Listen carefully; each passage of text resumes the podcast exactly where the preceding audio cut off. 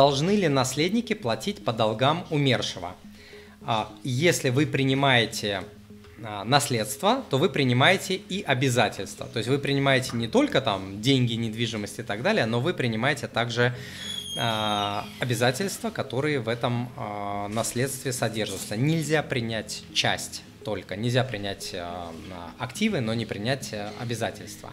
Вот, если вы отказываетесь от наследства, то вы можете отказаться только от всего наследства.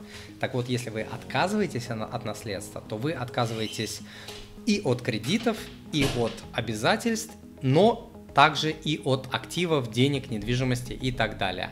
А, по наследству передаются не все а, обязательства, например, алименты, штрафы и так далее, выплачивать не нужно будет. Но вот кредиты как раз-таки по наследству а, передаются, если вы это наследство принимаете.